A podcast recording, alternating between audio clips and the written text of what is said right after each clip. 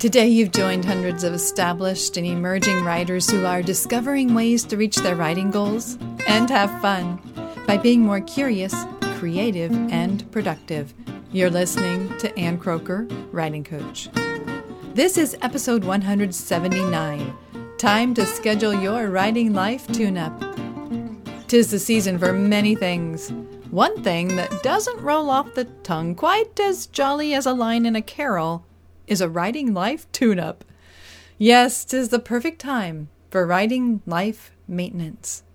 It sounds so boring, I can't believe I'm sending you off for two weeks with this message. Then again, I am convinced if more of us would take the time to develop a simple system that supports our whole writing life, we'd stay on track and meet more of our goals and make new discoveries and find new outlets for our work in part because we aren't scrambling at the last minute to meet a deadline. So it's time. Time to schedule your writing life tune up. Your writing life as a whole includes both you, the writer, and your work. In a few days, we'll tumble into the new year with big goals, plans, intentions, and resolutions. But before all that, at the close of this year, a writing life tune up looks at what you, as a writer, need for success, then turns to your projects so you can determine how to set yourself up to nail deadlines and build your body of work. Doesn't that sound like a worthy, satisfying activity, even if it is boring? A writing life tune up isn't sexy, but it's effective. And I'll be spending time on a tune up for myself in the days ahead. Why not join me? I'll be looking back at several areas to see what worked well last year and what I'd like to see in the year ahead. I'll be examining things like professional development, my writing habits and systems, my writing deadlines, and my editorial calendar. What did I do last year for professional development? Well, I attended three writing conferences. I subscribe to multiple podcasts that offer writing related content, and I listen to those. I attended several webinars online that were led by industry leaders just to stay on top of things. I read books about writing. I read other books, fiction, nonfiction. I read articles and blog posts that had relevant content that would help me as a writing coach and as a writer. Some activities you might want to consider that aren't on my list could be things like working with a mentor or a coach or joining a writing group or some sort of author mastermind.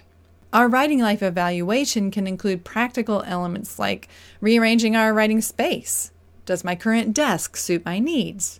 Are there tools that made my life easier? And did others waste time with complicated steps? Is your writing chair right now a good fit?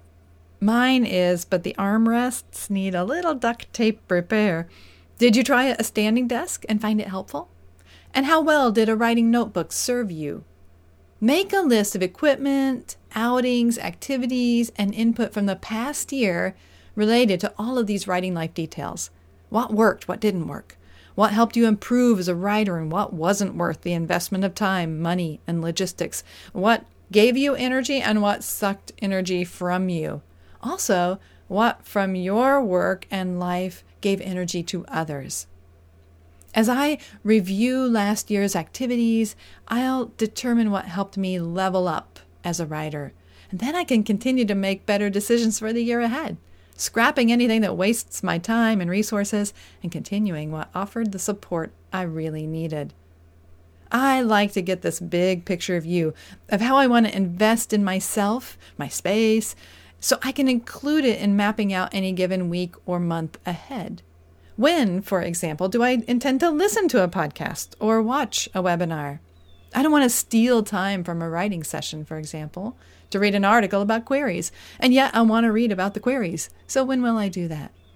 I know, I know, it's a boring process, but this tune up keeps me from scrambling and squandering time because left to my own devices, I totally squander my time. James Clear and many others advocate a Kaizen philosophy of improvement that claims that tiny goals set us up for success. Just a 1% improvement adds up over time. So we can decide the small steps we want to make that will move us toward our next writing goal. So let's say you have a deadline to finish a 1200 word article by January 31st. A mere 40 words a day will get you there if that deadline is to complete a draft. Now, if the finished article is due in that time frame, you may want to ramp that up to 100 words a day to finish the draft early and leave time for revision. Aren't those small steps? Surely we can write 100 words a day, and for sure 40 I mean, we could do that right before we drop into bed at night. So, decide some small steps that move you toward your next writing goal. You can do that by looking back and see what small steps worked in the past year as you reflect. And then you can work all those details into a schedule as you look ahead, a calendar. Writing habits and the systems that they feed into, they, they really are kind of boring. they lack the excitement of slamming keys at the last minute but it'll be sustainable over the long haul and effective at moving you toward those deadlines. I mean, you can binge write, sure, we've talked about that.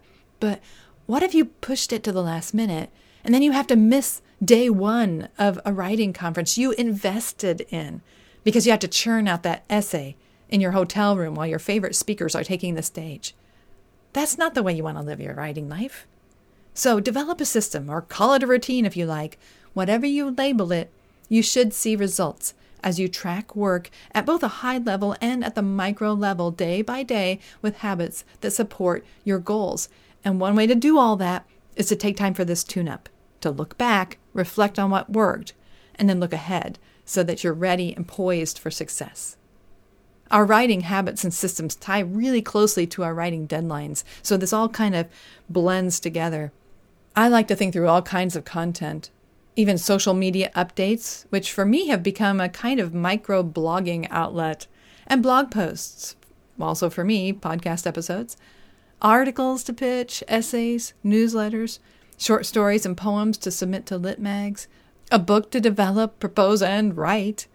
Think about all the writing related written content that needs your attention and all the tasks involved in each one. Like a nonfiction book would require research and development. A novel will require a word count goal to work toward milestone deadlines of hitting the first draft or lining up beta readers. To write a form poem, that may require studying its requirements and then reading plenty of samples to appreciate how others have pulled it off.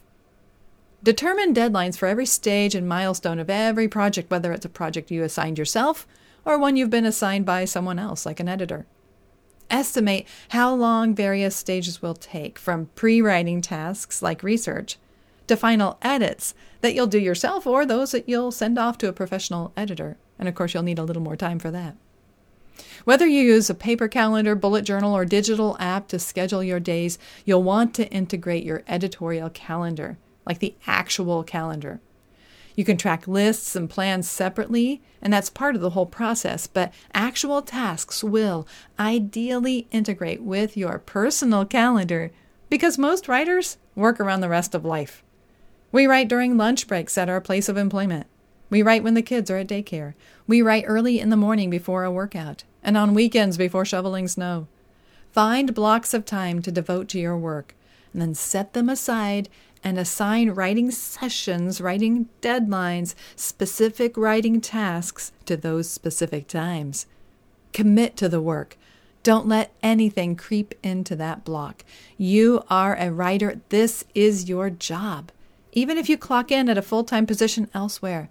So set that aside to do the work.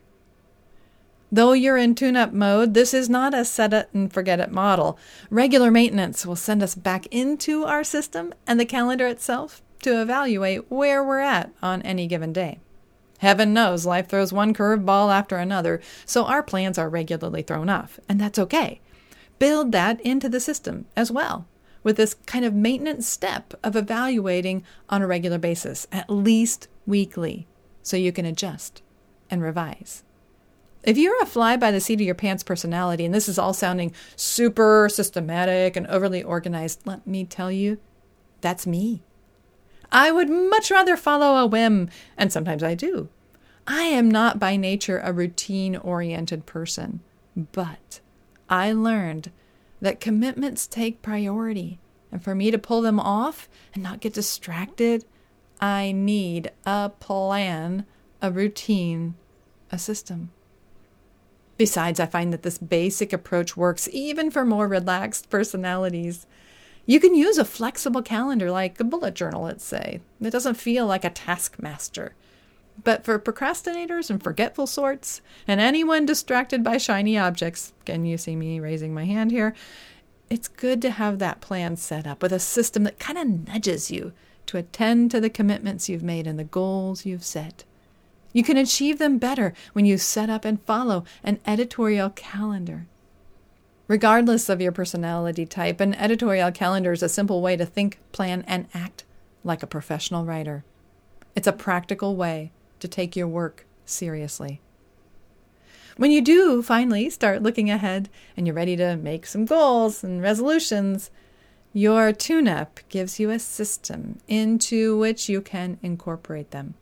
Because big dreams and small goals are exciting to imagine and start but the way to pull them off is through this ongoing, boring act of sitting in the chair and churning out words day after day. And to set yourself up to do that is to create systems, schedule time on an editorial calendar. That is how you pull it off. And that can be done in a writing life tune up, especially here at the end of the year. So join me. Join me in a writing life tune up, and together we can head into the new year ready to achieve our goals in the most boring, but effective way possible. I'm Ann Kroeker, cheering you on as a writing coach in your ear. Everywhere we may meet, at my website, on Facebook, Twitter, Instagram, in your inbox, here on this podcast, over at Patreon, or even in person. I'm always looking for ideas to share with you that will help you achieve your writing goals and have fun by being more curious, creative, and productive. Thank you for listening.